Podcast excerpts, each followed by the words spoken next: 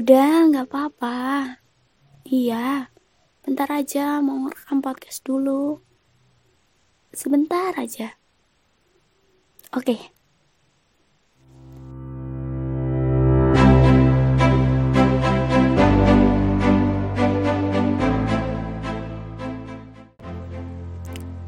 Hai hai hai Ketemu lagi bareng aku Ika Lestari di podcast Sandaran Hati Karena di podcast ini akan ada banyak obrolan seru seputar hati.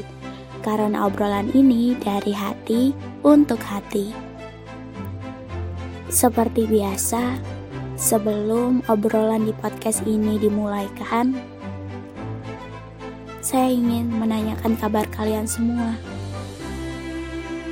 Semoga di ujung sana, di tempat mana pun kalian tengah berada kali ini, entah kalian tengah berada di jalan pulang atau tengah melakukan aktivitas yang lainnya atau sekedar rebahan saja. Semoga kalian sama-sama menjawab kabar saya baik. Mungkin kalian akan bertanya-tanya banget ya, suara aku agak agak beda gitu aku lagi kena pilek pilek biasa ya. Soalnya udah lama banget aku nggak minum es. Sekalinya minum es langsung ah langsung batuk pilek. Jadi ya suaranya kalau bahasa gaulnya mungkin agak bindeng kali ya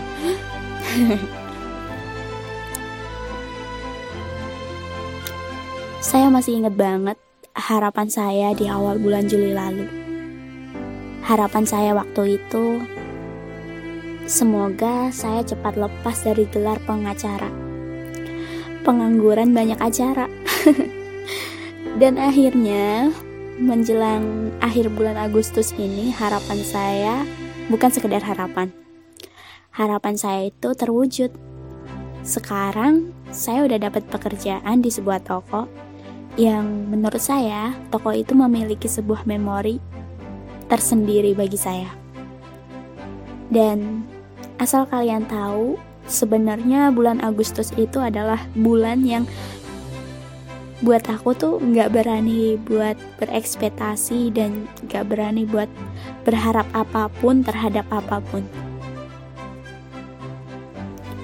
Saya membiarkan bulan Agustus Agustus itu menjadi bulan yang mengalir begitu saja tanpa skenario, tanpa alur, dan tanpa rencana. Tapi bulan Agustus adalah bulan yang benar-benar saya persiapkan untuk segala hal, entah itu baik atau buruknya. Makanya, saya benar-benar speechless banget kalau sekarang saya udah kerja.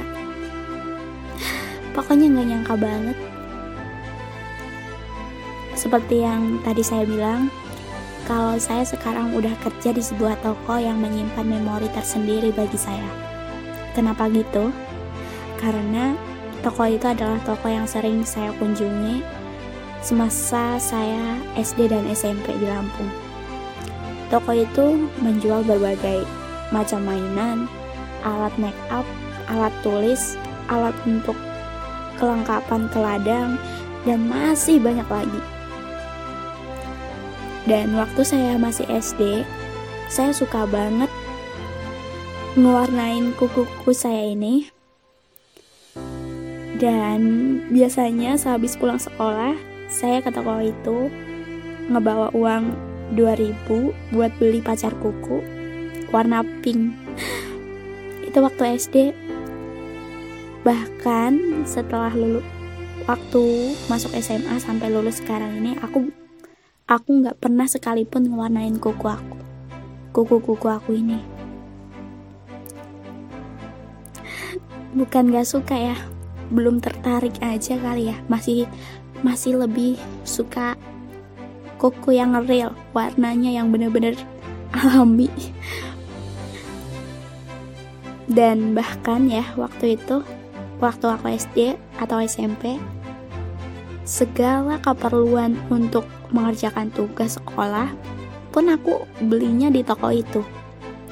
Sampai pada akhirnya waktu SMP kelas 1 kalau nggak salah berarti benar saya minta dua teman saya nganterin saya ke toko itu karena karena waktu itu tuh saya pernah lihat barang yang menarik perhatian saya hingga saya memutuskan untuk mengumpulkan uang sisa sisa uang jajan saya untuk membeli barang itu di toko itu. Dua teman saya pun mengantar saya waktu itu ke toko itu.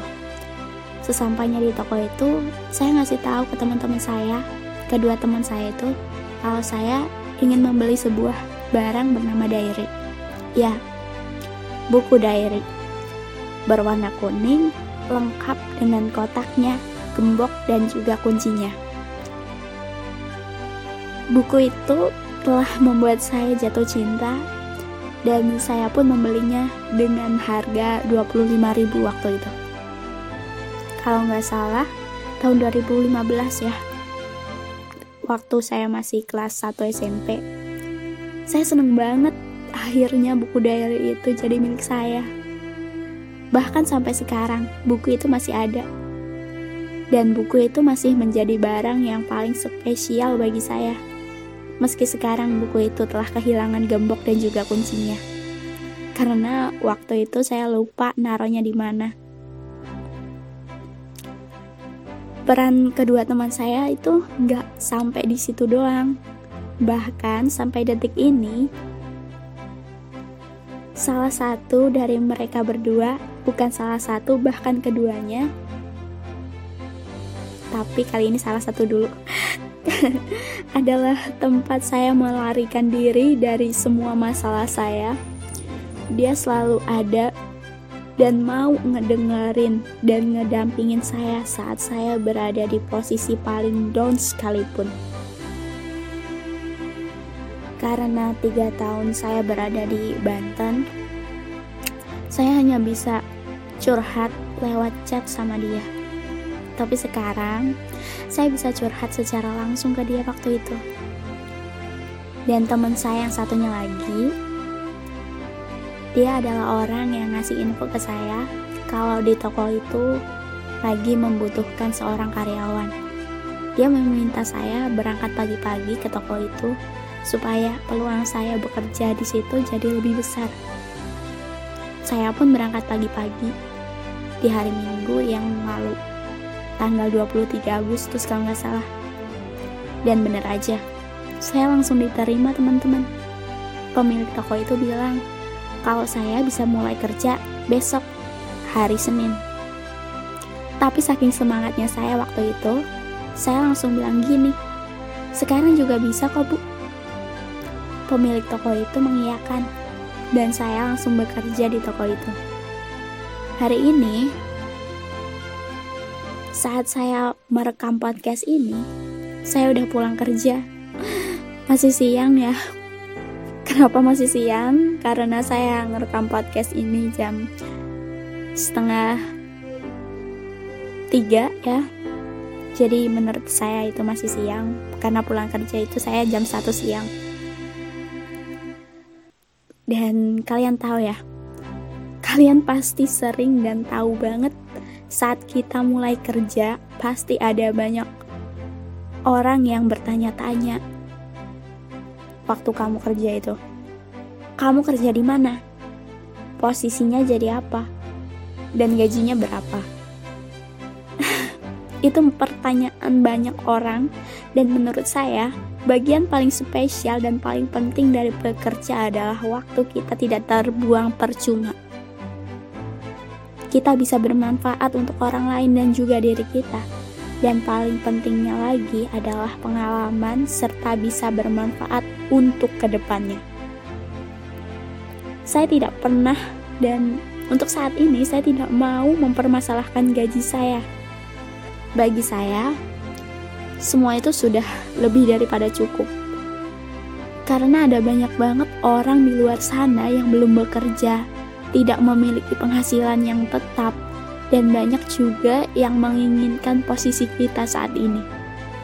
Saya bersyukur karena Tuhan telah baik kepada saya, memberikan saya dua teman yang paling baik, yang baik banget, dan juga sudah memberikan saya pekerjaan di bulan ini.